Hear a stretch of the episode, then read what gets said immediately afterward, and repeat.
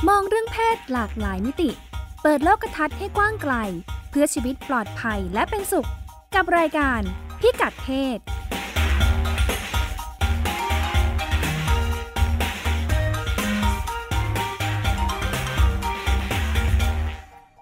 ต้อนรับคุณผู้ฟังเข้าสู่รายการพิกัดเพศนะคะ ค่ะ วันนี้ก็ดำเนินรายการโดยดิฉันรัชดาธราภาค และคุณจารุทัศน์สิทธิสมบูรณ์ ค่ะ รายการของเราก็รับฟังได้เป็นประจำทุกทุกวันศุกร์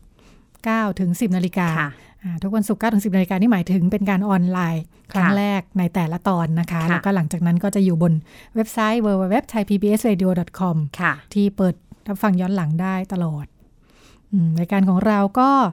พูดคุยกับคุณผู้ฟังในอ่าประเด็นหลักเรื่องเพศ ค่ะ ในหลากหลายแง่มุม เพราะเรื่องเพศของเราก็เกี่ยวข้องกับทั้งเรื่องสุขภาพ เรื่องสังคมวัฒนธรรม ค่ะ ไปจนถึง นโยบาย นโยบา ต่ ยการใช้ ค่ะ ชีวิตของเราและนโยบายอาของภาครัฐ งๆค่ะ หน่วยงานบริการต่างๆ ที่เกี่ยวข้องกับสุขภาพและชีวิตความเป็นอยู่ทางเพศของเรา ค่ะ อืมรายการของเราวันนี้ก็มีชื่อตอนอีกเช่นกัน ใช่ค่ะ วันนี้มีธีม ผ่านชื่อตอนไปก่อน ก็ได้ ดิฉันเราไม่ค่อยลงตัวกับชื่อตอนเท่าไหร่ ค่ะ อ่าแต่เล่าแนวคิดให้ฟังคร่าวๆแล้วกัน เรา นะ คิด คะ มาดีกว่า อ่า วันนี้ แนว เราจะนำเสนอ คิดนะคะ อะไร วันนี้เรื่องของเราก็ดู อาจจะในแง่มุมทั่วๆไปก็อาจจะดูแบบว่า ดูว่าบวิวนิดนึง ค่ะ แต่ในมุมสุขภาพเราก็จะพูดถึงมันเป็นธรรมดานะคะ ค่ะ มันคือเรื่องของอวัยวะเพศหญิง ค่ะ อ่าที่เป็นประเด็นกันไปล่าสุดล่าสุดซึ่งสักพักหนึ่งมาแล้วเนาะอ่า ใช่ เป็นเรื่อง ใช่ ของ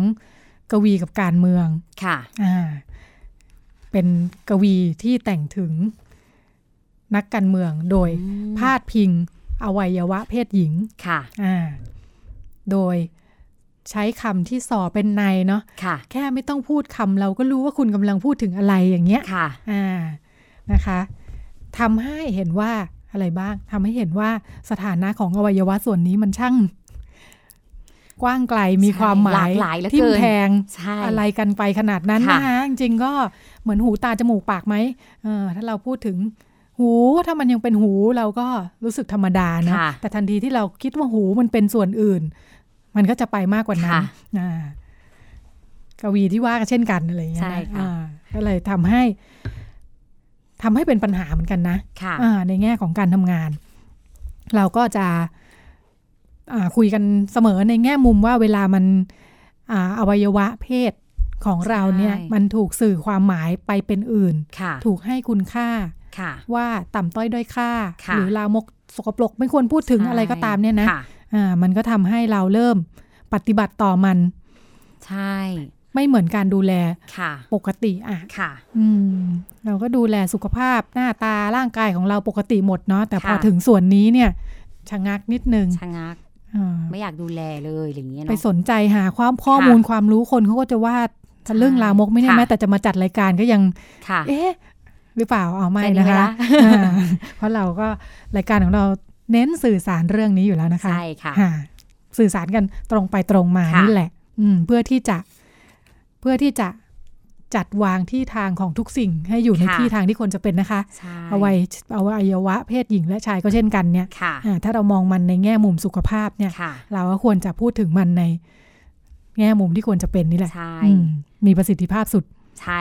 แล้วก็มันจะลดปัญหาที่จะตามมาด้วย อืม ถ้าเกิดเราไม่ได้ดูแลมัน อ่า ฉะนั้นเรามาพูดเรื่องนี้มันดีแล้ว อ่าค่ะเราก็จะพูดถึงเรื่องนี้กัน ค่ะ อ่าในแง่มุม เริ่มต้นจากแง่มุมเรื่องสุขภาพ ค่ะ อ่าแล้วเดี๋ยวเราก็จะลุกลามกันไปว่ามันไปแง่มุมไหนได้อีกนะคะ ค่ะ อ่าหลังๆก็ดูมีคนสนใจกันเยอะเหมือนกันนะ ใช่ อ่า ค่ะ ไม่ใช่แค่เรา ค่ะ ไม่ใช่แค่เราในแง่มุมสุขภาพอย่างเดีย ค่ะ วอ่า ค่ะ ซึ่งวันนี้นะคะดิฉันมีพาดหัวมาก่อนเลย คุณผู้ฟังทราบไหมว่า มีผลสำรวจ 50%ของประชากรเลยค่ะ ที่ไม่รู้จักอวัยวะเพศหญิง ไม่ เ รู้จัก นึกัน อ ละ วัยวะเพศหญิง ไม่รู้จักว่าระบบสืบพันธุ์ภายในอวัยวะเพศหญิงเป็นอย่างไร มันมีอะไรบ้างเหรอ ประกอบไปด้วยอะไรบ้าง ใช่ อย่างเงี้ย นี่ดิฉันขายของไว้ก่อนนะคะ อ่า เอ๊ะคุณคุณผู้ฟังคงอยากรู้แล้ว เรารู้จัก แล้วมา ไหม ที่ นะ ไหนนะ อืมอ่ะเพราะช่วงแรกของเราเป็นเรื่องต่างประเทศ ใช่ อ่า อ่า ดูซิต่างประเทศจะเหมือน ไปเลย เราไหม ใช่ อืม อ่าซึ่งข้อมูลนี้นะคะก็ได้มาจากสถาบันวิจัยเรื่องโรคมะเร็งในอังกฤษค่ะ ค่ะ ซึ่งก็ได้ทำการสำรวจความเห็นนะคะ ผู้ชาย ค่ะ ในอังกฤษค่ะ ค่ะ ค่ะ ใน 1,000 คนเนี่ยนะคะ เขา ค่ะ สำรวจ 1,000 คนนะคะเอ่อพบ 50%เลยค่ะ ค่ะ ผู้ชายเหล่านี้ไม่สามารถระบุได้ว่าตำแหน่งต่างๆ ในระบบสืบพันธุ์ผู้หญิงเนี่ย มันเรียกว่าอะไรบ้าง อ่า ค่ะ ตำแหน่งต่างๆ พวก เช่น มดลูกรัง ใช่ ไข่อะไรอย่างนี้เหรอ เอออันไหนคือแคมนอกแคมในกันแน่นะ เอออ อะไรอย่างนี้ ฮะ คริสโตลิสคือตรงไหนนะ อันเนี้ยเขา ค่ะ เขา ค่ะ ไม่เขาไม่สามารถที่จะระบุมันได้ว่าคืออะไร เขาไปถามผู้ชายเนาะ ใช่ อันนี้ถามผู้ชายนะคะ อ่าถามผู้หญิงด้วยไหม ใช่ ส่วนของผู้หญิงนะคะอ่าก็มีเหมือนกัน ฮะ นี่ของผู้หญิงเองเลยนะคะ ค่ะ ซึ่งมีถึง 40%ค่ะ ของผู้ชาย 50%ไม่รู้ 50%ที่ไม่รู้ ผู้หญิงนี่ดีรู้รู้ ใช่ เพิ่มขึ้นมานิดนึง 40%คือไม่รู้เลยค่ะ ก็เกือบคณรัชดารึ่งนะ ใช่ ไม่รู้เลยว่าอะไรอยู่ตรง ดี ไห ก น ว่ากันไม่มาก ยังไงแบบไหนฟังก์ชันยังไง ฮะ แล้วก็มีถึง 60%ค่ะ ที่ก็งงๆว่า เอ๊ะ เอ๊ะ อันไหนช่องคลอดนะ อันนี้มั้ง อ่า อันไหนปากมดลูก อันนี้หรือเปล่านะ อันนี้ไม่แน่ใจ อ่าค่ะ ยังรู้สึก ค่ะ งงๆ ฮะ นะคะนี่อันนี้เป็นเอ่อข้อมูลจากอ่าสถาบันวิจัยเรื่องโรคมะเร็งในประเทศอังกฤษค่ะ ค่ะ ซึ่งนักวิจัยค่ะก็ชี้ว่าอ่าคนเราเนี่ยเวลาพูดคุยกันเรื่องอวัยวะเพศเนี่ยมันน้อยเกินไปเหมือนที่คุณรัชดาบอก อืม พอเวลาพูดแล้วเนี่ยคนก็หาว่าเธอสนใจเฉพาะเรื่องนี้อย่างเดียวหรือเปล่าหมกมุ่นไหมหรือว่า บางคนก็ดูว่าเราทะลึ่งตึงตังใช่ไหมล่ะหมกอ คุย นา กัน จา ก็ รย์ คุยกันทะลึ่งทะลึ่งนั่นแหละ ใช่ ซึ่งคุยกันทะลึ่งทะลึ่งเนี่ย คุยกันบ่อยนะ ใช่ แต่มันไม่ได้ทำให้เราเข้าใจใช่ไหม ใช่เราไม่ได้เข้าใจมันจ เอ ริง อ ๆ ว่ามันประกอบไปด้วยอะไรบ้างเนี่ยนะคะ ใช่ แล้วมันไม่เข้าใจแล้วมันมีปัญหายังไงคะ ใช่ เพราะว่าการไม่รู้และไม่เข้าใจส่วนประกอบต่าง ๆ ค่ะ ในตำแหน่งแห่งที่ที่มันควรจะอยู่ว่ามันอยู่ตรงไหนเป็นอะไร ค่ะ ฟังก์ชันใช้ ค่ะ อะไรเนี่ยทำให้มันเกิดปัญหาเหมือนกันค่ะ ในประเทศนี้ก็คือ มีการปล่อยปละละเลยค่ะ ค่ะ ซึ่งแน่นอนว่ามันส่งผลไม่ดีต่อสุขภาพอะนะคะ แล้วก็รวมไปถึงเอ่อทำให้พอเราไม่อยากจะสนใจหรือไม่อยากจะดูแลในส่วนนั้น แล้วเพราะทุกคน ค่ะ บอกว่ามันเป็นมันบ้านเรามันก็มีอะไรนะความเชื่อเชื่อบางอย่างที่แบบเป็นของตามสิกโซกโปรกอะไรอย่างเงี้ยเนาะ ค่ะ มัน ค่ะ ก็ทำให้แบบว่าของที่นั่นเขาพบปัญหาว่าผู้หญิงเนี่ยไม่ยอมไปตรวจมะเร็งปากมดลูก อืม ซึ่งจริงๆแล้วมันควรตรวจเป็นประจำทุกปีอะนะคะ ค่ะ ทำให้เอ่อมะเร็งในระบบสืบพันธุ์เนี่ยค่ะ ของในประเทศอังกฤษเนี่ยเขาพบเรื่องนี้อะเยอะ ค่ะ ผู้หญิงในอังกฤษเนี่ยพบปัญหาเรื่องมะเร็ง ค่ะ มะเร็งปากมดลูกมะเร็งระบบสืบพันธุ์ต่างๆเนี่ยเยอะค่ะ ค่ะ รวมไปถึงออสเตรเลียแล้วก็ประเทศไทยเราก็ติดอยู่ใน น่า โค จะไม่ นั้น ต่างกันนะ ใช่ ฟังดูต่างประเทศเขาห้าสิบสี่สิบเปอร์เซ็นต์ไม่รู้ ใช่ นี่มาบ้านเรานี่ก็อืม ติด น่า ในติดในโพลนั้นเหมือ เอน กั อนเราน่าทำแบบทดสอบดูเหมือนกันเนาะ ค่ะ เออของเขาก็จะใช้วิธีว่าให้ดูรูปใช่ไหมแล้วก็ ช่ ใส่ ออ เลข น่าสนใจ อ่า นะ เดี๋ยวเราลอง เราทำเป็น ทำดูมั่งดีกว่า เป็นแอปอะไรอย่างงี้ไหม เออ ให้คะแนนอะไรอย่างเงี้ย อ่า แล้วก็เอ่อซึ่งจริงๆแล้วนะคะ ตรงนี้อันนี้อยากอยากอยากแชร์ข้อมูลนะคะ ค่ะ ในในส่วนที่จารุทัศน์เองก็ดูแลอยู่ส่วนเนื้ก็คือในเว็บไซต์ทอบอลเซกเองอะนะคะ ค่ะ ถึงแม้ว่าเอ่อมันอาจจะไม่ได้ไปถึงเรื่องของเป็นโรคมะเร็งอะไรอย่างเงี้ยนะ ค่ะ แต่ว่า เป็นเว็บไซต์ตอบคำถามเรื่องเพศ ใช่ เนาะ เว็บไซต์ตอบคำถาม ค่ะ เรื่องเพศ วัยรุ่นผู้หญิงส่วนใหญ่เองอะค่ะ ค่ะ เขาก็เวลามีปัญหาค่ะ ค่ะ อาจจะแบบเริ่มจากแค่คัน คัน อืม คันแสบแส ค่ะ บก็ ค่ะ รู้สึกว่าทนได้ ค่ะ รู้สึกว่าไม่เป็นไรยังไม่อยากไปหาหมอ ค่ะ ค่ะทำให้มันมันลามไปถึงที่แบบว่าติด เกิ เชื้ น อ แก้แล้วใช่ไหม ใช่เกินแก้ อืม อ่ ค่ะ อ เกินแก้ด้วยตัวเอง มัน อะ มัน นะ จะเป็นแบบเนี้ย ต้องถึง ค่ะ มือหมอ เขาถึงจะ ค่ะ เขาถึงจะไปหาหมออ่ะ ค่ะ บ้านเรามันเป็นแบบนี้ ม หรือแม้กระทั่งว่า อยากจะสอบถามข้อมูลจากใคร ค่ะ อะไรเงี้ยเขาก็ ค่ะ จะไม่กล้า อันนี้ อืม อันนี้เป็นในเว็บบอร์ดตอบคำถามอะนะคะ ที่พบอะค่ะ ค่ะเขาถึงมามาถึงเว็บเนี่ยใช่ไหมคะ ใช่ พอไม่รู้จะถามใครนี่นะคะ ใช่ ค่ะ แล้วก็แล้วก็เอ่อจริง ๆก็แบบ เพราะว่าสังคมเรามันถูกบอกเหมือนที่คุณรัชดาบอกนะคะ ว่า ค่ะ ว่าเรื่องนี้มันเป็นเรื่องที่แบบอาจจะดูลามกถ้าใครแบบว่าสนใจ ค่ะ เรื่องนี้เยอะนะคะมัน ค่ะ ทำให้แบบว่าดิฉันนะคะ ก็ต้องเอ่อเขามีเป็นรูปภาพมาเลยค่ะว่าอาการแบบนี้มันคืออะไร อืม ก็ไม่ยอมไปหาหมออยู่ดีอะนะคะ ค่ะ เออวันมันก็ต้องนั่งดูรูปพวกนี้ด้วย ว่า อ๋อ เขามีปัญหาจุดไหนอะไรยังไง อ๋อเพราะว่า ใช่ ส่งมานี่ไม่เห็นหน้าไม่รู้ ไม่ เป็น เห็นห ใคร น้าไม่เห็นหน้า อ่า ใช่ ยังอายน้อยกว่าไปหาหมออย่างนี้ใช่ไหมค่ะ ไปหาหมอซะก็จะ ใช่ รู้กันรู้แล้วรู้รอด นั่นแหละ จ่ายยาถูกกันไปดีกว่านะ มันมันมันก็เป็น ค่ะ เหมือนที่คุณรัชดาพูดตอนต้น ค่ะ เลยนะมันถูกต้องเลยที่ว่าอืมเราไม่ค่อยจะได้ได้ถูกบอกถูกสอนว่า เรื่องนี้มันก็เป็นเรื่องสำคัญและจำเป็นจริงๆแล้วมันไม่ใช่เรื่องของแค่แบบเอ่อเรื่องของแบบใช้ในการพูดสนุกสนานอย่างเดียวแต่มันเป็นเรื่องของมุมสุขภาพอย่างเงี้ยค่ะ ค่ะ เรจ คือถ้า จะต้ง อาการอย่างนี้เกิดขึ้นกับส่วนอื่นของร่างกายเราอาจจะแจ้ง เฮ้ย ไป เรา หาหมอ เราไป เรียบร้อยแล้วเนาะ ใช่ อืมพอเป็น ใช่ ส่วนนี้ ค่ะ ขึ้นมาก็จะรู้สึกอาย ใช่ค่ะทำให้แล้วก็มีเอ่อสถาบันวิจัยค่ะ East April เนี่ยนะคะมีผู้บริหารค่ะเขาเผยมาว่า คนที่โทรเข้ามาสอบถามเกี่ยวกับความผิดปกติของระบบสืบพันธุ์นะคะ ค่ะ ซึ่ง ถามเรื่องระบบสูบพันธุ์ผู้หญิงนะคะ ค่ะ ส่วนใหญ่เป็นผู้ชายค่ะ ที่โทรเข้ามาถาม ใช่ อืม ซึ่งก็เอ่อมันสะท้อนให้เห็นนะคะว่า ค่ะ จริงๆแล้วเนี่ยอืมผู้ชายอะคู่รักหรือแฟนเนี่ย ค่ะ จริงๆแล้วอาจจะเห็นความผิดปกติหรือบกพร่องของ อ่า ของคู่ตัวเองเนี่ย ค่ะ ได้ได้มากกว่าผู้หญิงที่จะ ค่ะ ดูมันซะอีกอะค่ะ ค่ะ ใช่ ค่ะ จริง ๆ แล้วเจ้าตัวควรจะรู้เนาะ ใช่ เออ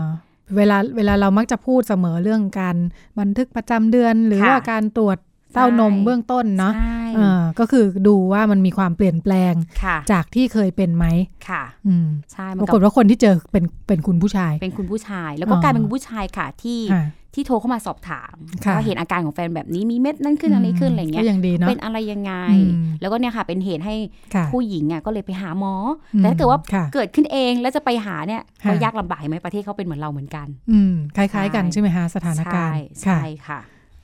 ค่ะอืมวันนี้ก็เลยมีข้อมูลมาฝากค่ะ ค่ะ ก็คือเป็นเรื่องของมาเรามาทำความเข้าใจเกี่ยวกับอ่าอ่าอวัยวะเพศนะคะ ภายในของเราว่าว่าระบบสืบพันธุ์เรามีประกอบไปด้วยอะไรบ้างแล้วจะ ที่ ดู เรา แล งงๆกันเนี่ยนะ ใช่แล้วจะดูแล อ่า ไปอย่างไรนะคะ ลองมาดูซิว่า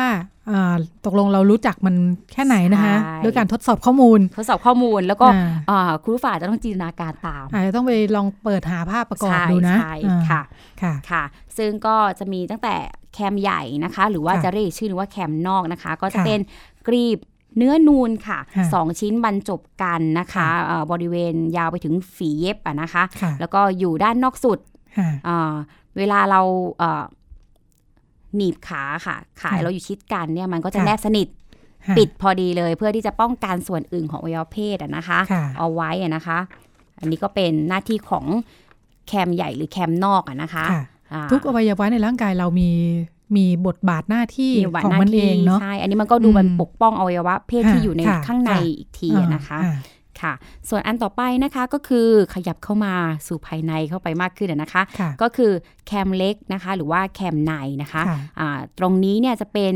ชั้นผิวหนังค่ะที่บอบ ค่ะ บางนะคะ แล้วก็ยกตัวขึ้นเป็นกรีบเล็ก ค่ะ ๆ สีแดงนะคะ ค่ะ สองชิ้นบางบางคนอาจจะสีแดง สีคล้ำบ้างอะนะคะ ค่ะ อันนี้ก็อยู่ ค่ะ แต่ผิวพรรณและพันธุกรรมของแต่ละคน ค่ะ นะคะ ซึ่งแน่นอนว่าไอ้แคมเล็กเจ้าแคมเล็กเนี่ยก็อยู่ใน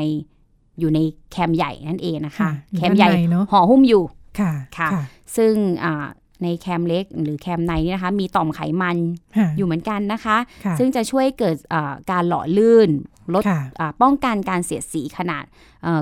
มี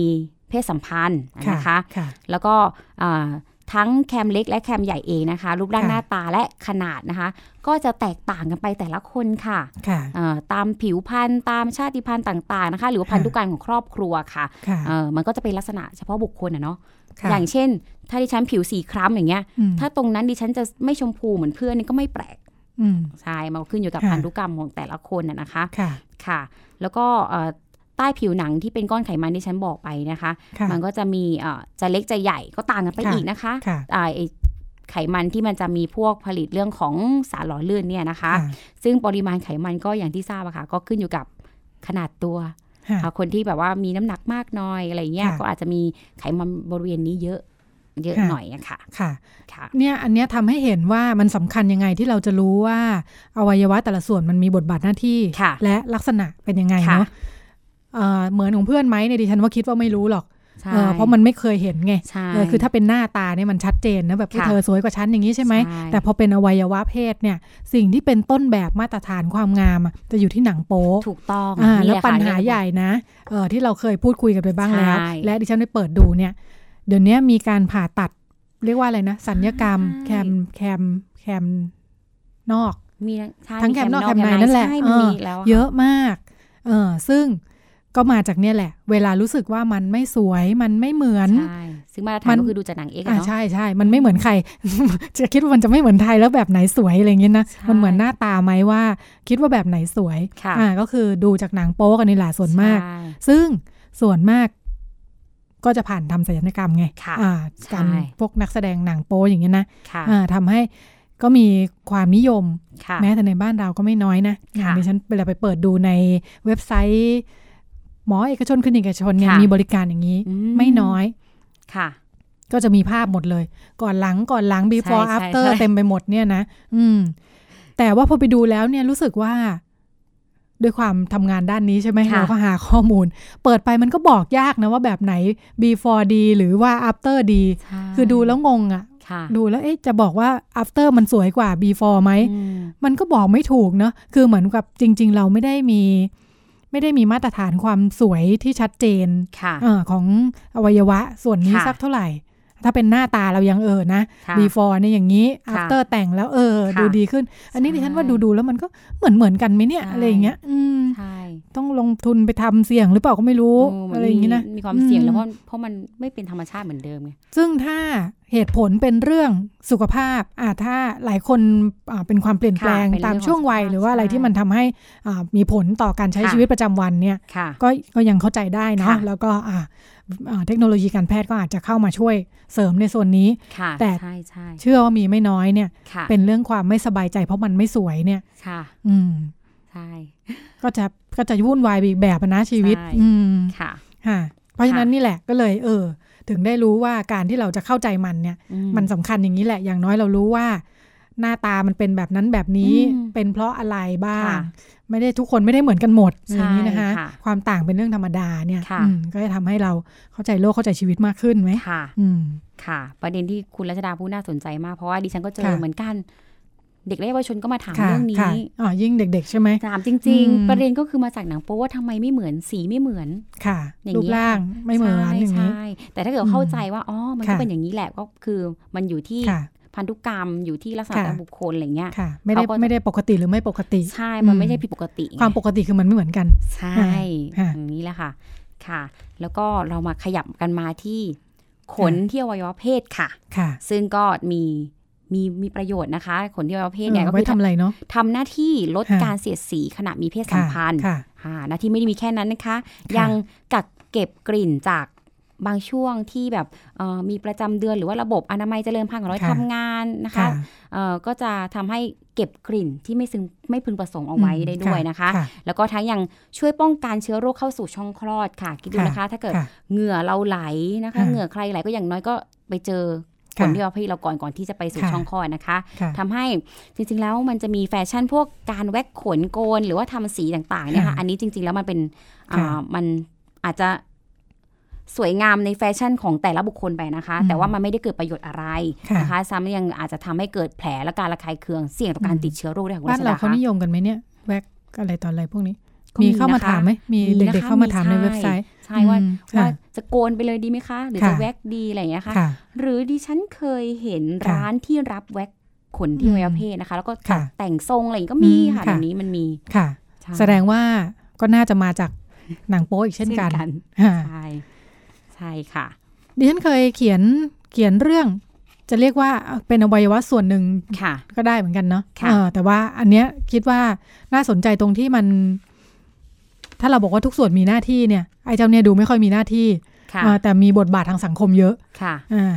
เรียกว่าอะไรเยื่อพรหมจารี ค่ะ ดิฉันรู้สึกคำมันเก่าเก่าๆอะเด็กเดี๋ยวนี้เขาไม่พูดถึงคำนี้กันแล้วไหมเนี่ย ก็ใช้อยู่นะเท่ายังเจอบ้าง ใช่ไหมเขาใช้คำนี้ไหม ใช่เขาก็ยังใช้คำนี้นะ คือเออดิฉันคิดว่าคำเนี่ยมันไม่ค่อยถูกพูดถึง แต่ว่าความเชื่อมยังอยู่ ค่ะ เวลาพูดเรื่องสิ่งไม่สิ่งสิ่งไม่สิ่งเนี่ย ใช่ อ่าสิ่งไม่สิ่งอยู่ที่อะไรก็อยู่ที่ไอ้ เยื่ เยื่ อ อนี่แหละ ว่ามันแบบยังอยู่ไหมอ่าซึ่งจริง ๆ แล้วเนี่ยข้อมูลทางการแพทย์เนี่ยอ่าเคยเขียนถึงไปแล้วก็สนุกสนานมาก ค่ะ เพราะว่าเอาเข้อจริงเราก็มันไม่ได้อยู่ในสุขศึกษาเนาะ ใช่ อ่าอวัยวะส่วนนี้แล้วดิฉันหาข้อมูลเพื่อจะเขียนเนี่ยหายาก ค่ะ รู้ไหมคุณจะรู้ทัน อืม และคุณผู้ฟังข้อมูลหายาก ค่ะ เพราะว่ามันไม่มีหน้าที่ ค่ะ ทำให้ดิฉันคิดว่าข้อมูลในทางการแพทย์เนี่ยมีไม่เยอะ ค่ะ เพราะเขาไม่รู้จะพูดถึงมันไปทำไมเออคือ ดิฉันคิดว่าในทางการแพทย์มันไม่มีบทบาทอะไรเลยอะไม่มีความสำคัญ จริง ๆ คือเวลาเราพูดถึงเยื่อพรหมจารีเนาะ ค่ะ มันจะเป็นเยื่อบางๆที่อยู่บริเวณด้านใน ค่ะ อ่าเรียกว่าอะไรปากช่องคลอด ค่ะ อ่าซึ่งจะเป็นมันจะเป็นกลมๆ เป็น ค่ะ เยื่อบางๆ กลมๆ แล้วก็มีรูมีรูอยู่ตรงกลาง ค่ะ อืมซึ่งทำให้อ่าประจำเดือนออกมาได้ ค่ะ ฮะแล้วก็นี่แหละอ่า อืม เราก็ไปเชื่อกันว่าถ้าผ่านการมีเพศสัมพันธ์เนี่ย ค่ะ เยื่อพรหมจารีขาด มีเลือดออกมาจะไม่ซิงแล้วหลังจากนั้น ใช่ ไปมีอะไรกับคนอื่นเพราะเขาเห็นว่าไม่มีเลือดออกมาเวลามีเซ็กกันเนี่ย ก็แปลว่าไม่ซิงอย่างนี้ใช่ไหม ใช่ อ่าจริงๆแล้วเยื่อนี้ไว้ทำอะไร ค่ะ อ่าดิฉัน ที่ดูข้อมูลมานะ คือมันไม่ได้ทำอะไรแล้ว ค่ะ เอ่อเขาบอกว่ามันเป็นเยื่อที่เหมือนพัฒนามาพร้อมกับร่างกายของเรา ค่ะ ตอนเป็นตัวอ่อนในท้อง ค่ะ แม่อืม ก็ อืมค่ะ เออมันอาจจะมีคล้ายๆอะไรนะ คล้ายๆ สะดือไหมคล้าย ๆ สายสะดืออะมัน ค่ะ อาจจะมีอะไรที่ตอนอยู่ในท้องมันต้องใช้อ่ะ ค่ะ เออแต่พอคลอดออกมาแล้วเนี่ยมันไม่ได้มีหน้าที่อะไรแล้ว ค่ะ เออมันก็อยู่ๆไปแล้วก็หายหายๆไป ค่ะ ที่สำคัญมันไม่ได้หายไปเพราะการมีเพศสัมพันธ์ ใช่ มันหายไปง่ายมาก ค่ะ มันเป็นยั เช่ งไง น บ้าง เช่นอ่าเล่นกีฬาหนัก ค่ะ ๆอ่าการทำอะไรกระโดดข้ามรั้ว โอ้ยเดี๋ยวนี้ผู้หญิงก็กีฬาผลัดผ อ่ ลนะ านะมาผู้หญิงไม่ได้แบบว่าอยู่เรียบร้อยนะคะ ค่ะ ขี่จักรยงจักรยานเนี่ย ใช่ อ่าสามารถทำให้เจ้าเยื่อที่ว่าเนี่ยฉีกขาดและหาย ค่ะ ไปได้ทั้งสิ้นเนี่ย ค่ะ เด็กๆเขากังวลไหม จากเว็บไซต์ โอ้ยกังวล Talk About Sex ของคุณ กังวล จารุทัศน์ ใช่ คำถามเป็นเรื่องอะไรคะ คำ ถ้า ถาม เกี่ยวกับ เป็น เยื่อพรหมจารีที่ว่า ผู้ชายมาถาม ค่ะ ว่าทำไมมีเพศสัมพันธ์กับแฟน ค่ะ แล้วแฟนไม่มีเลือดออกนี่ ค่ะ ไงมันยังเป็น อ่ายั ยังเป็นคำถาม ค่ะ แบบนี้ รอใช่ไหม ใช่ อ่า ก็ยังรู้สึกว่า เขาก็รู้สึก สำ ว่า คัญ แต่เป็นคนแรกของกันและกันนะ ค่ะ แต่ทำไมอะไรอย่างเงี้ยถึงไม่ ค่ะ มีเลือดออกก็เลยต้องอธิบายเขาไปว่าจริงๆแล้วมันก็มันก็ฉีกขาดมาตั้งแต่ทำกิจกรรมออกกำลังกายอะไรอย่างนี้แล้วค่ะ ค่ะ ใช่ แล้วสิ่งที่แย่ก็คือ มันไม่ใช่แค่เรื่องสุขภาพร่างกายเนอะเพราะมัน ใช่ ไปพันกับคุณค่า คุณค่าแล้วก็ อ่า ความไว้วางใจนะ ค่ะ ที่เจออะค่ะ ค่ะ กลายเป็นว่าอ่าผู้หญิงก็ไปผูกคุณค่าของตัวเองไว้กับเยื่อที่ไม่ได้มีหน้าที่อะไรที่ ค่ะ ว่าเนี่ยนะ ใช่ อืมในหลายประเทศก็ยังสำคัญ ค่ะ แล้วก็ด้านกลับมันก็คือถ้าไม่มีซะแล้วก็กลายเป็นว่า ตัวเองไม่มีคุณค่า ค่ะ อ่าที่เราเคยเห็นข้อมูลกันเนี่ย มีผู้หญิงจำนวนมากที่ไปขายบริการ ค่ะ ด้วยเหตุผลว่า เพราะว่าผ่านการมีเพศสัมพันธ์ไปแล้ว อืม อ่า ตัวเองไม่ได้มีคุณค่า ค่ะ เออเหมือนกับมีเพศสัมพันธ์ไปแล้วเนี่ย หลังจากนั้นมีกับใครก็ได้ ซึ่งแบบเฮ้ยคนละเรื่องเปล่า อืม อืม แล้วมันเหมือนเคยมีข้อมูลที่แบบ ค่ะ เป็นเพราะคนให้คุณค่ากับสิ่ง ค่ะ นี้ว่า ค่ะ อ่า ถ้าเป็นคนแรกของกันและกันมันต้องมีเลือดออกหรืออะไรอย่างเงี้ยค่ะ ค่ะ มันมันเป็นแบบเคยมีที่ ค่ะ รับทำแบบเยื่อพรหมจรรย์อะไรอย่างงี้ อ่า ไว้ ใช่ คุณรัชดา ของเทียม เคย ใช่ ใช่ เคย วัดกันยากนะคะ เออ เพราะปัจจุบันเขามี เห็น ขาย งานในต่างประเทศ เปิดตามเว็บไซต์ก็ได้โอ้ยตายดิฉันก็รู้สึกจะคุยกันเรื่องนี้เยอะนะ โอเค ไม่ว่าจะคุยอีกเรื่องกันจะหมดเวลาแล้วเนี่ย ค่ะ มีอ่ะเพื่อ มี เพื่อจะนำไปสู่ช่วงสองนะคะ ค่ะ จะได้สรุปสั้น ๆ ให้ฟังแล้วกันว่าอานอกจากเรื่องสุขภาพแล้วเนี่ย มัน ค่ะ ก็ มัน ข้าม ถูก สู่เวทีแคทวอล์กด้วยเหมือนกัน โอ้ค่ะ อ่าแฟชั่นวีคล่าสุดนะคะ คุณผู้ฟังไปไปเปิดดูในเว็บไซต์ก็ได้ ค่ะ นะคะ ของแบรนด์ชื่อนามิเลีย ค่ะ อืมเป็นแบรนด์อ่าในเยอรมันนะคะ อยู่ที่เบอร์ลิน ค่ะ อืมอันเนี้ยไปเปิดตัวแฟชั่นล่าสุดของสปริงซัมเมอร์ฤดูใบไม้ผลิและฤดูร้อน ค่ะ ปี 2018 นะคะ ค่ะ อ่าชุดเนี่ยเป็นชุดที่เต็มไปด้วยเต็มไปด้วยลายของแบรนด์เนี้ยเขานิยมปักการปักลายเนาะ อืม ก็จะปักลายลายอวัยวะเพศหญิงเนี่ย ค่ะ เต็มไปหมดในชุดของเขา อืม ก็คือหาเป็นที่วิพากษ์วิจารณ์ว่าแบบใครจะใส่เนี่ย ค่ะ อ่าแล้วก็ถูกวิจารณ์ว่าแล้วถ้าคนไม่ใส่จะเอาขึ้นเวทีจะผลิตไปทำไมนะคะ ค่ะ อ่ามันดูผิดผิดจรรยาบรรณของแฟชั่นไหมอะไรอย่างนี้นะคะ ในขณะที่เจ้าของดีไซเนอร์คนออกแบบคอลเลกชันนี้เนี่ย ค่ะ เขาพยายามเปิดประเด็นเรื่องแนวคิดนะดิฉัน ค่ะ คิดว่าเขาไม่ได้คิดมากไปกว่าการคนจะใส่หรือไม่ใส่นะ ค่ะ อ่าแต่เขามองว่าผลงานการออกแบบของเขาเนี่ยเป็นศิลปะ ค่ะ อืมเพราะฉะนั้นศิลปะที่เขาต้องการสื่อสารก็คือ อยากจะสื่อสารถึงความเป็นผู้หญิง อืมที่ ค่ะ อยากจะใส่อะไรก็ได้ ค่ะ อ่าความเป็นตัวของตัวเองว่า เนี่ยฉันสามารถอ่าเขาบอกเขาได้แรงบันดาลใจโดยดูจากอ่าการแต่งกายของคนดังนะคะไมลี่ไซลัส ค่ะ คิมคาเดเชียนใครต่อใครที่ ค่ะ เวลาเขาอยู่ปรากฏตัวบนเวทีหรืออะไรก็ตามเนี่ยเขาก็ ค่ะ สารพัดจะแต่งตัวกันเนี่ย อืม เพื่อสะท้อนความเป็นผู้หญิง ค่ะ อืมแนวคิดของดีไซเนอร์ก็คือนี่แหละ ต้องการสื่อสารความเป็นผู้หญิง ค่ะ พลังของผู้หญิงว่าฉันสามารถทำอะไรก็ได้ เพื่อออกจากขนบแบบเดิมๆว่า ค่ะ ผู้หญิงต้องประพฤติตัวแบบนั้นต้องสวมใส่แบบนี้แบบโน้นนะคะ ค่ะ ก็เลยนี่แหละ เป็นการออกแบบเพื่อจะฉีกฉีกกรอบแบบนี้ อืม อืมเพื่อสื่อสารว่าการแต่งกายมันก็สะท้อนความเป็นตัวของตัวเอง ค่ะ แบบหนึ่ง ค่ะ อืมไปเปิดดูได้นะคะ ก็จะเป็นรูปอวัยวะเพศเต็มไปหมดบนเสื้อผ้าเนี่ย ใช่เก๋ไก่มากค่ะ หมดเวลาแล้วอะ ค่ะ ครึ่งแรก ใช่ ครึ่งที่สองคุณครึ่งห ลัง ครึ่งหลังคุณจารุทัศน์ไปสัมภาษณ์ ไปสัมภาษณ์มาม านอกสถานที่ ใช่ ก็จะเป็นประเด็นที่เกี่ยวเนื่องกับนี่แหละค่ะ ค่ะ กับอวัยวะเพศ ของเรา ดู นี่แหละ ว่า ค่ะ มันถูกสื่อสารอะไรได้อีก ใช่ นอกจากบนแคทวอล์ก ใช่ ยังมีที่อื่นที่ไป ยังมี ปรากฏตัวอีก ใช่ แล้วก็พยายามจะสื่อสาร ค่ะ บางเรื่องบางราวนะคะ ค่ะ เดี๋ยวเรากลับมาพบกันในช่วงที่สองค่ะ ค่ะ คุณกำลังฟังรายการพิกัดเพศ ทาง www.thaipbsradio.com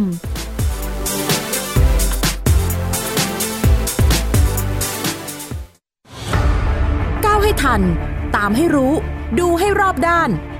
ระวังภัยในสังคมทุกรูปแบบทั้งชายหญิง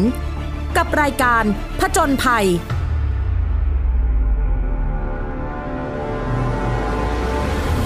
ทุกวันจันทร์ 17 นาฬิกา 10 นาที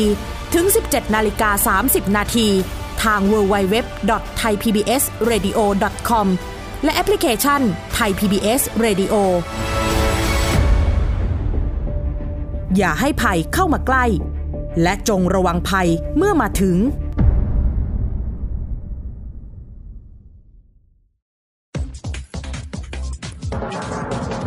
เบื้องหลังที่ไม่เป็นข่าว คนในครอบครัวกลายไปเป็นแพ้เนี่ยไม่ได้ทุกข์เฉพาะคนที่เป็นแพ้นะทั้งครอบครัวทุกข์ไปด้วย เรียกว่าเป็นการบูลลี่นะฮะก็ทาง ค่ะ ออนไลน์นี่แหละ กลั่น ตอนนี้ แก คือ ล้ มาง สะท้อน กั ถึงความแรงของไฟ เก็บมาเล่าให้คนฟัง อืมยังไม่ได้เล่าเลยผ่านทางหน้าจอทีวี แล้วก็นำมาเล่าให้คุณผู้ฟังฟัง พูดถึงวันอาทิตย์นี้ไทย PBS มีโปรแกรมถ่ายทอดสด หลังใหม่ในสนามข่าวกับทีมข่าวไทย PBS ทุกวันจันทร์ถึงศุกร์ 13 นาฬิกาถึง 14 นาฬิกา ทาง www.thaipbsradio.com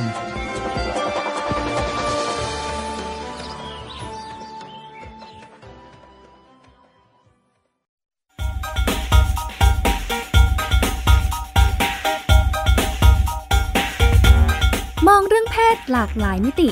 เปิดโลกทัศน์ให้กว้างไกล เพื่อชีวิตปลอดภัยและเป็นสุข กับรายการพิกัดเพศ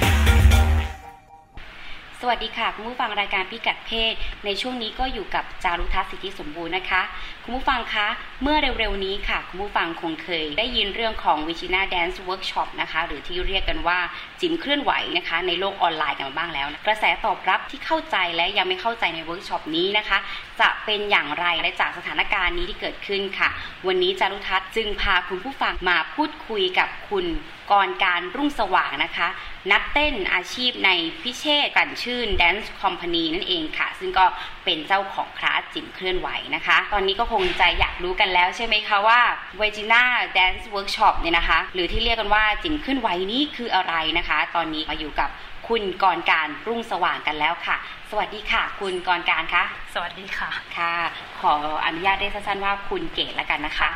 ค่ะ คุณเกตคะอยากให้คุณเกตอะค่ะช่วยเล่าถึงคลาสจิมเคลื่อนไหวให้เราฟังหน่อยค่ะว่า มีที่มาที่ไปอย่างไรทำไมถึงสนใจทำคลาสนี้ แล้วก็อยากจะสื่อจริงๆแล้วอยากจะสื่อสารอะไรในคลาสนี้ค่ะ ก็ที่มาที่ไปของของเวิร์กช็อปชิ้นนี้อะค่ะ คือล่าสุดเลยค่ะ เกดได้รับทุนค่ะ จาก Asian อืม Cultural Council ค่ะ ไปศึกษาดูงานที่เอ่อนิวยอร์กค่ะ ในในสายของทางด้านแดนซ์นะคะ ค่ะ ศิลปะการเต้นค่ะ ค่ะ แล้วเกดก็มีโอกาสได้ทำหลายสิ่งเลยค่ะ คือไปเทคคลาส ไปดูเพอร์ฟอร์แมนซ์ ไม่ว่าจะเป็นอยู่ในแกลเลอรี่ มิวเซียม แล้วก็มีโอกาสได้ร่วมทำงานกับศิลปินที่นู่น ค่ะ ค่ะ แล้วก็ร่วมทำงานกับศิลปินที่ได้รับทุนเดียวกันอย่างเนี้ยค่ะ ค่ะ ค่ะแล้วก็ที่มาของวาจิน่าแดนซ์เนี่ยค่ะ คือเกดไปเทคคลาสโมเดิร์นแดนซ์โมเดิร์น ค่ะ แดนซ์คลาสค่ะอ่าแล้วในคลาสคลาสเนี้ยค่ะ มันมันสะดุดแล้วมันทำให้เกดสนใจมากก็คือ เขาสอนในเรื่องของเทคนิคที่กำหนดจุดเริ่มต้นของการเคลื่อนไหวค่ะ อืมค่ะ ค่ะจุดเริ่มต้นของการเคลื่อนไหวคือ จุดเริ่มต้นจากของการเคลื่อนไหวของอวัยวะภายในค่ะ มาจากอวัยวะภายในทั้งหมด อวัยวะภายในคืออะไรคือซี่โครงปอดหัวใจ สมอง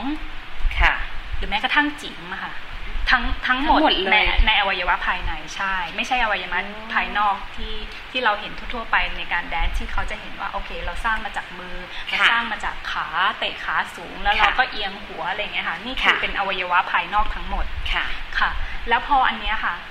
คือในในคลาสเนี่ยค่ะเขาไม่ได้สอนนะคะว่าแบบเฮ้ยจิ๋มมันต้องเคลื่อนยังไงแต่เกดรู้สึกว่ามันเป็นไปได้ที่จะใช้จิ๋มเป็นจุดกำเนิดของการเคลื่อนไหวเหมือนกันมันเลยเป็นที่มาที่ไปที่เกดอยากจะเอาเวิร์กช็อปเนี้ยมาพัฒนาต่อ เพื่อที่จะสร้างงานเป็นของตัวเอง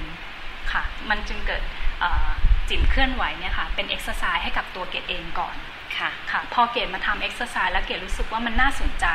มันน่าที่จะเกดอยากที่จะแชร์ให้กับคนที่เรียนเต้นหรือว่าคนในสังคมไทยค่ะ มองในในแดนซ์นะคะ ในมุมมองที่กว้างขึ้น ของการใช้ร่างกายในการสื่อสาร เป็นองค์ความรู้ที่เกดอยากจะอยากจะแชร์ให้กับให้กับทุกคนได้รู้ว่าเฮ้ยมันมีสิ่งนี้อยู่นะ ค่ะ ค่ะแดนซ์มันไม่ใช่แค่การเต้น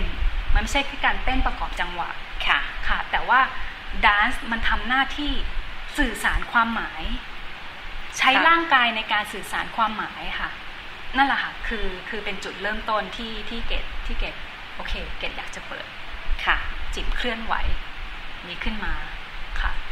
อืมทุกคนสนใจมากเลยค่ะ ทั้งทั้งชื่อคลาสที่เป็นวิชิน่าแดนซ์เวิร์กช็อปเอง หรือว่าชื่อไทยนิกเนม อ่า ที่ทุกคนเรียกว่า ค่ะ คลาสจิ๋มเคลื่อนไหวเนี่ยค่ะ ค่ะ อยากจะทราบว่าคุณเก๋และทีมเนี่ยทำไมถึงเลือกตั้งชื่อนี้ หรือว่าแบบอยากจะสื่อสารอะไร คือเกดเกดมุ่งเน้นไปที่ประเด็นในเรื่องขององค์ความรู้ทางด้านการเต้นอย่างเดียวค่ะ ค่ะ ใช้คำว่าวาจิน่าแดนซ์หรือว่าคำว่าจิ๋มเคลื่อนไหว ค่ะ เพราะว่าเราใช้อวัยวะส่วนนั้นเป็นจุดเริ่มต้นของการเคลื่อนไหว และพัฒนา movement ค่ะ ค่ะ คือพอเราใช้เทคนิคนี้ จุดเริ่มต้นมันคือจิ๋มแล้วเราส่งผ่านกล้ามเนื้อ ผ่านเข้ามาในอวัยวะภายใน แล้วเราเฝ้ามองโครงสร้างภายนอกที่มันเกิดขึ้น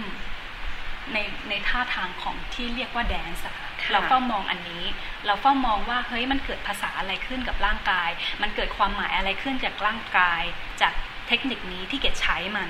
ค่ะ ค่ะ อืมนี่ก็เป็นที่มาที่ไปนะคะ ใช่ใช่ ของชื่อคลาสนี้นั่นเองค่ะ คุณผู้ฟังคะแล้วในต่างประเทศที่คุณเกดได้ไปเรียนคอร์สมาเนี่ยค่ะเขาได้มีสอนเต้นเรื่องของการเคลื่อนไหวร่างกายนอกจากภายใน ค่ะ สู่ภายนอกที่คุณเกดได้เล่ามาตรงนี้ค่ะ ค่ะ ก็คือคุณเกดก็ได้นำศาสตร์ตรงนั้นมาประยุกต์เอง ค่ะ ซึ่งสามเอามาประยุกต์เองเลยใช่ไหมคะ ใช่ค่ะ อืม ใช่ ที่เขาได้ใช้ ใช่เพราะว่าเขาไม่ได้มุ่งเน้นไปที่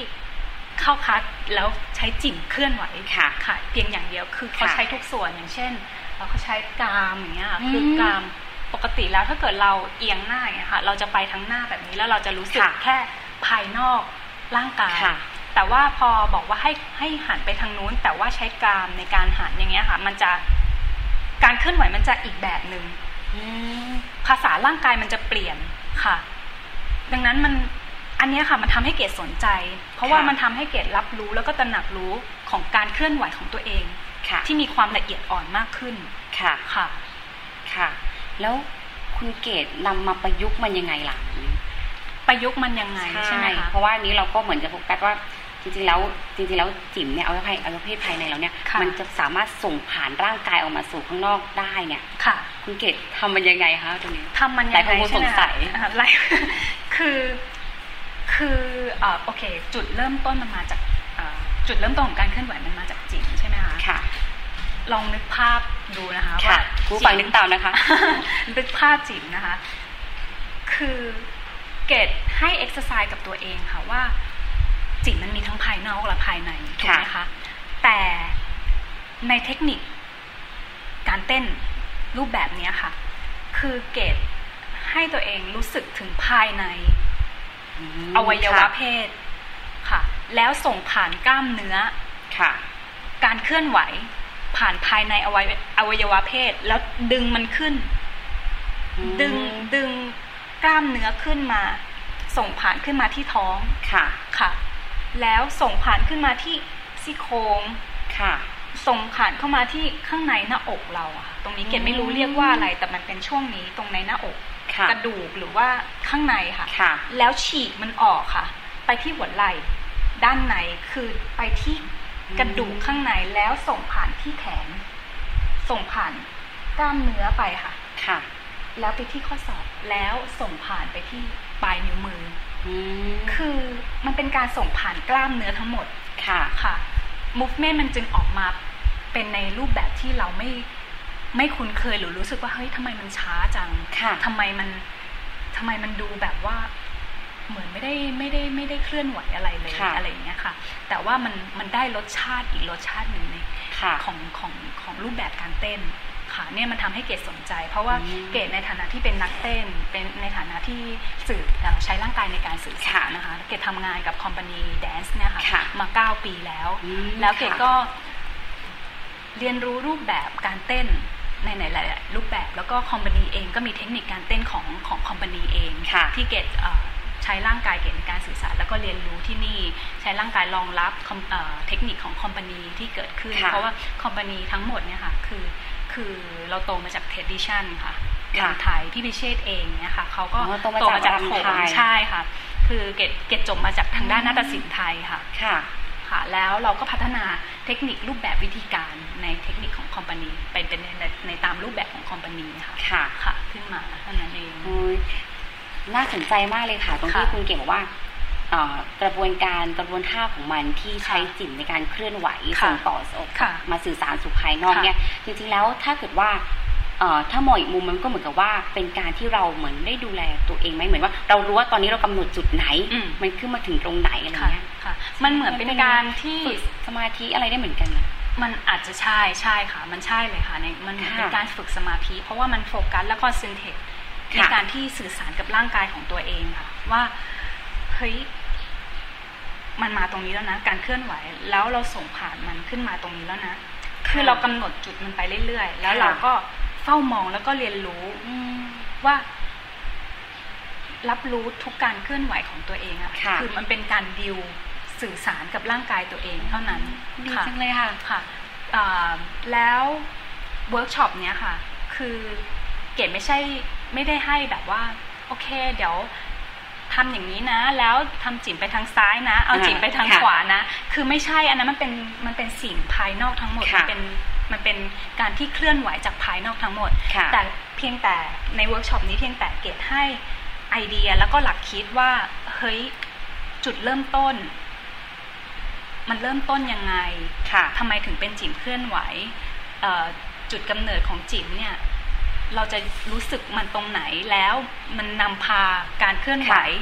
ออกมายังไง เกดแชร์แค่นี้ค่ะ ค่ะ แล้วเกดก็แชร์ว่ามันจะสามารถพัฒนาไปในทิศทางไหนได้บ้าง เกดเพียงแค่ไกด์ทาง แล้วคนที่เข้ามาร่วมค่ะ เขาต้องสื่อสารกับร่างกายของเขาเอง ค่ะ ดิวกับร่างกายของเขาเอง ค่ะว่า เอ้ย เพราะว่าบางคนแต่ละคนไม่เหมือนกัน ในการดิวบางคนแบบเฮ้ยอันนี้รู้สึกไม่ได้ รู้สึกกับตรงนี้ไม่ได้ ค่ะ แต่ว่าสิ่งที่เขาจะได้คือเขาตระหนักรู้มากขึ้นว่า อืม เฮ้ยอันนี้ฉันกำลังหายใจอยู่ คือเกดบอกว่าโอเค พอสุดเอาลมหายใจเข้าไปแล้ว แล้วโฮการเคลื่อนไหวเอาไว้ อืม แล้วแต่หายใจเป็นปกติ บางคนจะแบบว่า พอหายใจปกติแล้วมันโฮไม่ได้ ค่ะ ค่ะพอเวลาโฮแล้วมันเกรงหายใจ ค่ะ ไม่ปกติ อันนี้มันเป็นสิ่งที่ เวิร์กช็อปนี้ค่ะ คือทุกคนรับรู้การเคลื่อนไหวของตัวเองทั้งหมด ค่ะ รับรู้ว่าเฮ้ยตัวเองไม่มีสมาธิ รับรู้ว่าตัวเองจับการเคลื่อนไหวนี้ไม่ได้ ค่ะ ค่ะ หรือว่าใครที่มีเอ่อพื้นฐานทางด้านการเต้น หรือว่าการใช้ร่างกาย ค่ะ เนี้ยเขาก็จะสามารถที่จะจับต้องการเคลื่อนไหวของตัวเองได้ ค่ะ ค่ะ ก็คือเขาก็บอกว่าเออเนี่ยเขาไม่เคยรู้สึกว่ามันมีสิ่งนี้อยู่ เขาไม่เคยสัมผัสมันเลย ค่ะ กับการเคลื่อนไหวนี้ที่มันส่งผ่านในภายใน อันเนี้ยเขาสามารถสัมผัสมันได้ คือเกดเกดอืมเกดรู้สึกว่ามันมันมันเป็นประโยชน์แล้วมัน ค่ะ ก็เป็นองค์ความรู้ใหม่ ค่ะ แล้วการที่คนมาน้อยหรือมามาก คือความตั้งใจของเกดคือเกดแค่อยากแชร์ ค่ะ แล้วถ้าเกิดใครรับได้ เข้ามาแล้วรับกระหายที่อยากจะรู้อย่างเงี้ยค่ะ แล้วเขาเข้ามาแล้วเขาได้ประโยชน์ จากตัวเขาเองเขาคือไม่ต้องฟังบอกต่อค่ะว่า ค่ะ เฮ้ยมันเป็นอะไรมันคือยังไง คือเขาเข้ามาพิสูจน์ด้วยตัวเขาเองเลย แล้วเขาก็จะสัมผัสมัน ค่ะ ค่ะนั่นแหละค่ะ เพราะว่ามันเป็นการสื่อสารกับร่างกาย ค่ะ เราบอกไม่ได้ ถ้าเกิดบอกมันคือภาษาพูด ค่ะ คือก็แค่ฟังว่าโอเคอ๋อมันเป็นแบบนี้ แต่ถ้าเกิดคุณได้สัมผัสด้วยร่างกาย พิสูจน์ด้วยร่างกายของตัวเองอย่างเงี้ยค่ะ ค่ะ คุณจะรับรู้มันแล้วก็แตะมันได้ ค่ะ อืมนั่นแหละค่ะ น่าสนใจมากเลยค่ะ ค่ะ เพราะมันมันดูเหมือนว่าจริง ๆ แล้วเราได้เหมือนได้ตระตระหนักรู้ว่า อืม พอเป็นจุดนั้นอะของ ใช่ ผู้หญิงจริงๆมัน ค่ะ เราจะรู้สึกมัน ค่ะ ยังไงด้วยเนาะ ค่ะ มันมี ใช่ แบบ มันดีจังเลยค่ะ แล้วเออตอนแรกที่เอ่อคุณคุณเกดเนี่ยได้ไปเทคคอร์สที่ต่างประเทศเนี่ยนะคะ ก็จะมีทั้งเอ่อเพื่อนๆทั้งฝรั่งทั้งเอเชียนะคะ อืม แล้วคุณเกดได้มีแชร์แชร์แนวคิดนี้กับเขาก่อนบ้างไหมแล้วทุกคนฟีดแบ็กเป็นยังไงบ้างคะ อืมแนวคิดนี้เกดเริ่มเอ่อเริ่มต้นมันที่ตอนที่เกดกลับมาแล้วค่ะ ที่เมืองไทย ค่ะ ค่ะ แล้วเกดก็ฝึกซ้อมค่ะ กลับมาเกดก็กลับมาเป็นนักเต้นเหมือนเดิมในคอมพานีทำงานเหมือนเดิม แล้วเกดก็อยู่ในสตูดิโอแล้วเกดก็ฝึกซ้อมร่างกาย แล้วเกดก็ เกดไม่รู้ร่างกายเกดมันจำอะจำเทคนิคมาจำเทคนิคว่าอุ้ยเกดเรียนอะไรมาบ้าง แต่ไม่ใช่เป็นการจำท่านะคะ คือการจำหลักคิดและรูปแบบวิธีการการเคลื่อนไหวที่เกดเคลื่อนไหวอยู่ที่นิวยอร์กอะค่ะ ค่ะ ที่เกดเคลื่อนไหวที่เกดเรียนที่เกด อ๋อคลาสนี้คือที่เกิดขึ้นที่นิวยอร์ก ใช่ค่ะ ค่ะ อคลาสที่เกดบอกว่ามันเขาสอนเอ่อเอ่อการเคลื่อนไหวที่จุดกำเนิดมาจากภายในแม้กระทั่งปอดกรามที่เกดบอก ค่ะ อืมแต่เขาไม่ได้เน้นไปที่อวัยวะเพศนะคะ ค่ะ คือเกดแค่แบบเฮ้ยอวัยวะภายใน ส่วนนี้มันก็ต้องเคลื่อนได้เหมือนกัน ค่ะ เพราะว่ามันเคลื่อนได้ทุกส่วน ค่ะ ค่ะ มันถึงมันจึงเกิดขึ้น เพราะว่า อืม จากการที่เกดอยู่ในสตูดิโอแล้วเกดก็ค้นหาเอ็กซ์ไซส์ให้กับตัวเอง ค่ะ การฝึกฝนร่างกายของเกดเองค่ะ ค่ะ ค่ะนั่นแหละค่ะ มันจึงเกิดขึ้นเอ่อแล้วก็อืมไม่ได้แชร์กับเพื่อนนะคะที่ ที่ที่อยู่ที่ต่างประเทศ แล้วทีนี้ สมมุติว่าเกดแชร์ในเรื่อง ค่ะ นี้ว่าเอ้ยฉันสนใจ มันเป็นเรื่องปกติมากค่ะ มันเป็นเรื่อง มุมมองต่างประเทศเป็นยังไงสำหรับเรื่องนี้ มันเป็นเรื่องปกติมากสำหรับคนที่ใช้ร่างกายในการสื่อสาร ค่ะ เขาจะเขาเอาร่างกายทุกส่วนเป็นอ็อบเจกต์ทั้งหมดค่ะ ค่ะ เป็นอ็อบเจกต์ในการสื่อสารเท่านั้นเอง มันไม่ มันไม่ใช่ มันไม่ใช่เอ่อพอเราพูดถึงร่างกายในในในในสังคมไทยบ้านเราอะค่ะ ค่ะ เราจะนึกถึงฟังก์ชันของมันอะ ค่ะ ว่า เฮ้ย มือมันทำอะไรได้ ข้อศอกมันเอาไว้ทำอะไร แล้วจิ๋มมันเอาไว้ทำอะไร ใช่ มันเลยไป ค่ะ ในทิศทางและมิติที่เป็นเซ็กชวลค่ะ ค่ะ ค่ะ อืม ในสังคมบ้านบ้านเราอะนะคะ ก็จะออกไปในทางเพศสัมพันธ์แหละอ่ะ ใช่ พูด ใช่ก็จะคิดว่า เอ้ย มันเป็นในรูปแบบของเซ็กชวลแน่เลย มัน ค่ะ ต้องมาโยกแล้วมาสายมา จิ๋มมันจะลอยมาเลยค่ะ ใช่ แต่ว่าที่ต่างประเทศแล้วค่ะ ค่ะ เรื่องนี้มันเป็นเรื่องปกติ ม คือเราคุยกันถึงเรื่ององค์ความรู้ทางด้านการเต้น ค่ะ เราคุยกันถึงเรื่องอ็อบเจกต์เราคุยกันถึงเรื่องวัตถุดิบในการใช้ ค่ะ ที่จะสร้างสรรค์งานศิลปะค่ะ ค่ะ ค่ะดังนั้นมันไม่ใช่เป็นเรื่องใหม่เลยสำหรับเอ่อวงการแดนซ์ที่ ค่ะ เป็นสากลโลกอะค่ะค่ะเป็นสังคมโลก นั่นเป็นเหตุผลว่าทำไมถึงเกดถึงสนใจ แล้วอยากจะเปิดเปิดเวิร์กช็อปนี้ขึ้นมา เพื่อเพื่อที่จะ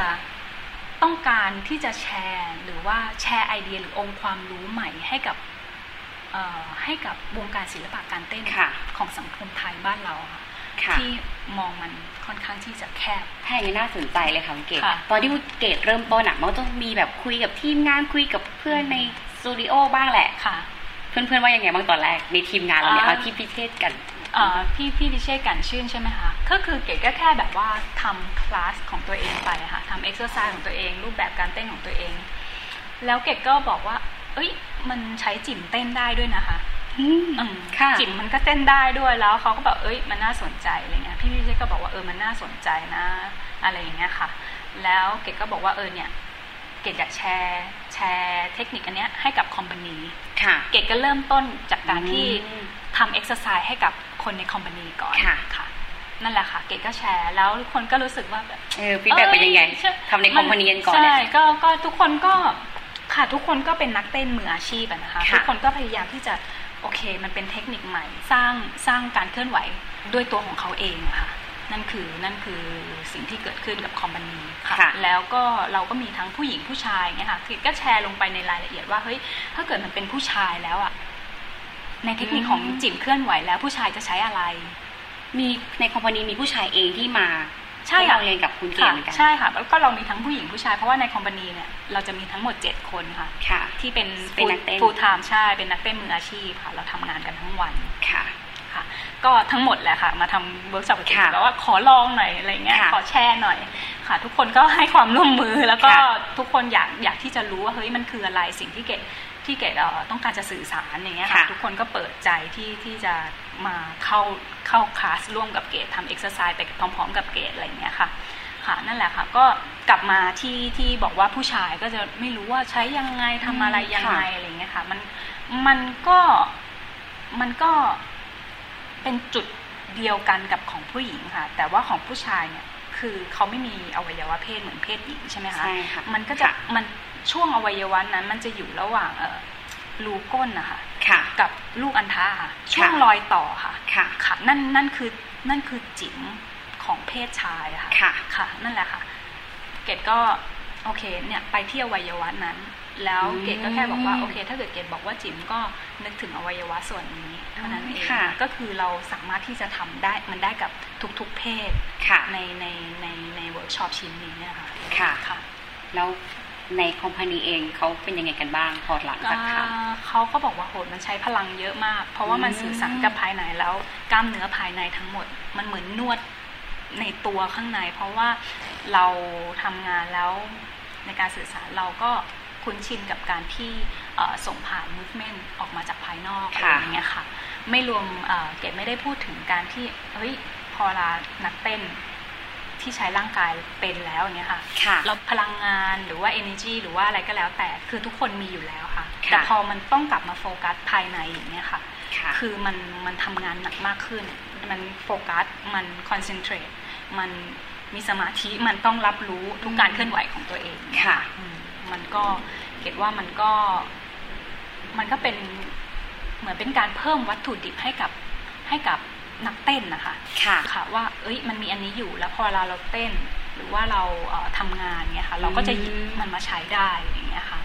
โอ้ยอย่างนี้น่าสนใจนักนักเต้นในสาขาอื่นๆเขาจะได้มาลองไหมเนี่ย เอ่อเกดอยากให้มาค่ะ แต่ว่าเกดไม่ไม่ไม่ก็เปิดสองครั้งแล้วก็ยังไม่ค่อยเห็นใครมา อ๋อ ค่ะ ถ้าอย่างนั้นอยากถามคุณเกตต่อค่ะว่า พอหลังจากที่คุณเกตเองก็คิดโปรเจกต์นี้ขึ้นมาแล้วแหละแล้วก็มีการทดลองทำกับในในคอมพานีกันเองแล้วเนี่ย ค่ะ พอหลังจากนี้อ้าวตัดสินใจแล้วว่าจะมีการประชาสัมพันธ์คลาสนี้ละ อืม จะลองเปิดให้คนทั่วไปเนี่ยเข้ามา ตอนนั้นฟีดแบ็กในการเอาเริ่มจากตอนประชาสัมพันธ์เลยนะ ค่ะ มีฟีดแบ็กอะไรเข้ามายังไงไหมคะ คือครั้งแรกที่ช่างช่วย ค่ะ นะคะ แล้วก็ช่างช่วยก็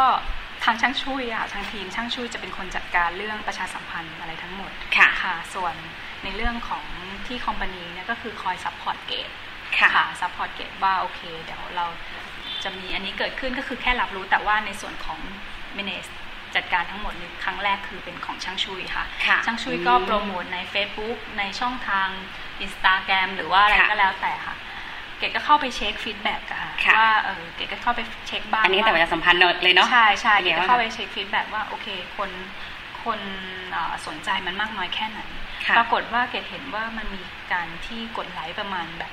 พันกว่าคนอะไรอย่างเงี้ยค่ะ โอ้ พันกว่าคนเกดก็ค่อนข้างตกใจค่ะ มันเป็นเรื่องใหม่ที่พันของคนนี้ไม่น้อยนะ ค่ะ อืม ค่ะพันกว่าคนเนี่ยเกดค่อนข้างตกใจสำหรับเกดมันก็ไม่น้อยเหมือนกัน ใช่เพราะเป็นเรื่องแบบ ใช่ในชีวิตเกดเกดเล่น Facebook ยังไม่มีใครกดไลค์ถึงร้อยเลยด้วยซ้ำ ค่ะ อะไรอย่างเงี้ยค่ะ ค่ะ ก็แบบเออคนมันสนใจ แต่ว่า ค่ะ มันมีคอมเมนต์นะคะ ค่ะ อ ยังไงบ้างคะ ค่ะก็มันมันมีทั้งบวกแล้วก็ลบอะนะคะ แต่ว่า ค่ะ ในในมันจะไปในทิศทางที่ลบมากกว่า อืม เพราะว่าทุกคือเกดแค่บอกว่าเอ้ยมันคือจิ๋มเคลื่อนไหว แต่ ค่ะ ว่าเราไม่ได้อธิบายลงไปในรายละเอียดว่า ค่ะ ในในเวิร์กช็อปคุณจะมาเจอกับอะไร ค่ะ คุณจะได้เรียนรู้อะไร ค่ะ อไม่ได้ไม่ได้เกดไม่ได้ลงไปในรายละเอียดในส่วน ค่ะ นั้นค่ะ แล้วมันก็เลยทำให้คนไม่แน่ใจว่าจะมาเจออะไร ค่ะ แล้วคนที่เห็นว่าจิ๋มเคลื่อนไหวปุ๊บ ค่ะ ไปในมิติเซ็กชวลทันที ค่ะ ไปในมิติที่ลามกอนาจารทันที อืม ไปในมิติที่บอกว่า ฉันไม่มาหรอกมันเป็นไอเดียที่สกปรก ค่ะ อะไรอย่างเงี้ยค่ะ มันมันก็เกิดสิ่งนี้ขึ้น ซึ่งซึ่งถามว่าเกดรู้สึกยังไง เกดรู้สึกว่าไม่ไม่ไม่ไมีไม่ไม่ได้ตกใจอะไรนะคะ ค่ะ แล้วเพราะว่าเกดเข้าใจพื้นฐานของสังคมไทยบ้านเรา ค่ะนี่จะถาม ว่ คุณเกดต่อวันนี้ว่าจากฟีดแบ็กเหล่านั้นคุณเกดเห็น อืม ข้อสังเกตหรือเห็นอะไรในบ้านเราเป็นยังไง อืมนั่นแหละค่ะ เกดเกดไม่ได้ตกใจอะไร ค่ะ แต่แค่ตกใจยอดไลค์มากกว่า ค่ะ หนึ่งหนึ่งพันสองร้อยเนี่ยมันมันไม่ปกติแล้ว แล้ว ค่ะ คนก็รับรู้มันอะไรเงี้ยค่ะ ค่ะ แต่ว่ากับการที่เขาบอกว่าเฮ้ยมันเป็นเรื่องอลามกอนาจารเกดเข้าใจว่าสังคมไทยบ้านเรายังไม่มี ค่ะ ไม่มีภูมิรู้ ไม่มีองค์ความรู้พื้นฐานทางด้านการเต้น ค่ะ ค่ะที่ในมิติที่มันเวอร์ไวในมิติ ค่ะ ที่มันกว้าง เขายังเขายังมีความเชื่อในแบบที่ โอเค การเต้นมันต้องมีแค่รูปแบบบัลเล่ ค่ะ แจ๊ส ค่ะ โมเดิร์นแดนซ์มี ค่ะ คีพอป อืม เป็นรูปแบบของการเต้นชนิดต่า ค่ะ งๆ ซึ่งรูปแบบการเต้นมันก็มีอัตลักษณ์มีรูปแบบวิธีการที่น่าสนใจในตัวมันเอง ค่ะ อย่างเงี้ยค่ะ แต่ว่ามันก็จบลงแค่นั้นคือคนไม่ได้กระหายที่จะอยากรู้ว่าเฮ้ยสรุปแล้วมันคืออะไร มันก็เลยในออกมาในในทิศทางนั้น ค่ะ อืม แล้วก็พอวันที่เวิร์กช็อปจริง ๆ ก็มีคนมาร่วมเวิร์กช็อปแค่คนเดียวค่ะ อืมเขาสนใจอะไรยังไงคะช่วยเล่าให้ฟังหน่อยว่าทำไมถึง คนเดียว เป็นหนึ่งคนที่อยากจะมายังไงก็จะมา คนเดียวเขาเอ่อพี่คนเนี้ยค่ะ เขาติดตามงานคอมเมดี้มานานแล้วค่ะ แล้วเขา ค่ะ ก็รู้จักเก็บ อ๋อ รู้จักเก็บ ค่ะ เหมือนเขามาเพื่อสนับสนุนเราแล้วเขาสนใจทางด้านการเคลื่อนไหว ค่ะ ของร่างกายด้วยอะไรอย่างเงี้ย ค่ะ ค่ะเขาเขาจึงมาเพื่อเพื่อที่จะเรียนรู้กับมัน เปิดใจที่จะเรียนรู้กับมันว่าเฮ้ยมันคืออะไรอยากรู้สงสัยก็เลยมา ค่ะ แล้วพอมาคนหนึ่งแล้วเกดก็รู้สึกว่า เอ้ยเกดยังยังอยากที่จะแชร์มันอีก ค่ะ ค่ะยังอยากที่จะแชร์มันอีก เกดต้องพิสูจน์ให้ได้ว่า เฮ้ย เกดต้องการจะแชร์องค์ความรู้นะคะ เกดก็ทีนี้เกดก็เลยปรึกษาพี่พิเชษค่ะว่า ค่ะ โอเคเนี่ยเดี๋ยวเกดอยากจะเปิด เปิดมันอีก แต่ว่าเกดอยากเปิดมันเป็นแบบ intensive workshop เลย อืม คือลง ะ ไปในลงลึกไปในรายละเอียด เพราะว่าวัน ค่ะ เดียวมันไม่พอแน่ๆค่ะ ค่ะ จากจากที่เรามีประสบการณ์จากที่จัดครั้งแรกแล้วแล้วแบบเฮ้ยเวลาชั่วโมงครึ่งเนี่ยมันผ่านไปไวมาก ค่ะ เกดก็เลยบอกว่าเอ้ยเกดอยากที่จะเปิดมันสักประมาณ 5 วันเลย ค่ะ อินเทนซีฟคือไล่มันไปเป็นตามลำดับขั้นตอนว่า ค่ะ เอ่อเทคนิคการเต้นรูปแบบเนี้ยมันพัฒนาไปในรูปแบบวิธีการ อืม แบบไหนได้บ้าง ไปในทิศทางใดได้บ้างอะไรอย่างเงี้ย ค่ะ ค่ะเพื่อพิสูจน์ให้ได้ว่าเฮ้ยมันสำคัญนะคะ ค่ะ กับ การที่ที่เปิด คือเกดเห็นว่าคนน่ะสนใจแล้ว แต่ว่าคนไม่แน่ใจ ค่ะ ในความรู้สึกเกดนะคะ ค่ะ อคนไม่แน่ใจมากกว่าว่าเฮ้ยมันคืออะไรกันแน่ คือเกดเรียนรู้ตรงนี้แล้วเกดก็เลยแบบ เออสงสัยเราต้องอธิบายมันนิดนึง อืม ว่ามันคืออะไรกันแน่ ค่ะ คือแต่เกดไม่อยากจะบอกว่าเฮ้ยเราจะต้องทำอันนี้อันนี้ก็คือเกดอยากให้คนเข้ามาเพื่อ ค่ะ ที่จะเรียนรู้มัน แต่ว่า ค่ะ เกดต้องโอเค ลงไปในรายละเอียดนิดนึงว่าเฮ้ยคุณมาคุณจะได้เจอกับอะไร ค่ะ คุณจะไม่ได้เจอกับเรื่องลามกอนาจารมัน ค่ะ เกดถึงเปิดมันอีกครั้งหนึ่ง ค่ะ แล้วคนก็กลับมาค่ะ เราก็มีคนที่มาเข้าร่วมประมาณอืมเก้าคนนะคะเพิ่มขึ้นก็คือจากที่ลงละครนี้ ค่ะ ถามว่าจะเปิดอีกเมื่อไหร่ มันมันก็มีความเป็นไปได้ แต่ว่าเกดต้องดูช่วงระยะเวลาที่เหมาะสม ให้คุณเกดคะอันนี้เป็นคำถามสุดท้ายแล้วค่ะ ค่ะ เอ่ออยากให้คุณเกดฝากอะไรถึงผู้หญิงที่มีความสนใจในเรื่องของ Virginia Dance Workshop เนาะ อืม เพราะฟังดูเหมือนมันก็มันเป็นการนอกจากว่าเป็นเรื่องของการแดนซ์ที่เขาจะได้แบบเคลื่อนไหวร่างกายเนาะ ค่ะ มันดูเหมือนเป็นการที่เขาเองก็ได้มีดูแลตัวเองอะ อืม คุณเกดมีอะไรอยากจะฝากถึงเขาไหม คือเกดฝากถึงทุก ๆ คนก็แล้ว เลยดี ค่ะ กว่า ทุกๆเพศค่ะ ค่ะ คือมันมันไม่ใช่แค่ผู้หญิงหรือผู้ชายอะ ค่ะ ค่ะ คือแต่ว่ามันเป็นการที่เราเหมือนเราเข้าฟิตเนสอะค่ะ ค่ะ แล้วเราออกกำลังกาย ค่ะ เราใช้ร่างกายส่วนไหน เราอยากจะเน้นส่วนไหน ค่ะ กล้ามเนื้อส่วนนั้นมันก็ได้ทำงาน มันก็มีความแข็งแรงมากขึ้น ค่ะ ค่ะ ในส่วนเทคนิคการเต้นที่เกดสร้างมันขึ้นมาเนี่ยค่ะ มันใช้อวัยวะส่วนนั้น ค่ะ แน่นอนเราใช้กล้ามเนื้อส่วนนั้น มันก็ต้องมีสุขภาพดีขึ้น มีความแข็งแรงขึ้น อะไรอย่างเงี้ยค่ะ มัน มันเหมือนเป็นการออกกำลังกายเท่านั้นเองค่ะ ค่ะ ค่ะ ใน ใน ในทุกๆ คนที่รักสุขภาพ ค่ะ ค่ะ นั่นแหละค่ะ สำหรับวันนี้รายการพิกัดเพศก็หมดเวลาลงแล้วค่ะ จารุทัศน์และคุณเกตกรการต้องขอลาคุณผู้ฟังกันไปก่อน คุณผู้ฟังสามารถติดตามรายการพิกัดเพศย้อนหลังได้ทาง Facebook Fanpage ไทย PBS Radio และกลับมาพบกันใหม่ สัปดาห์หน้าในเวลาเดียวกันนี้สำหรับวันนี้ สวัสดีค่ะ สวัสดีค่ะ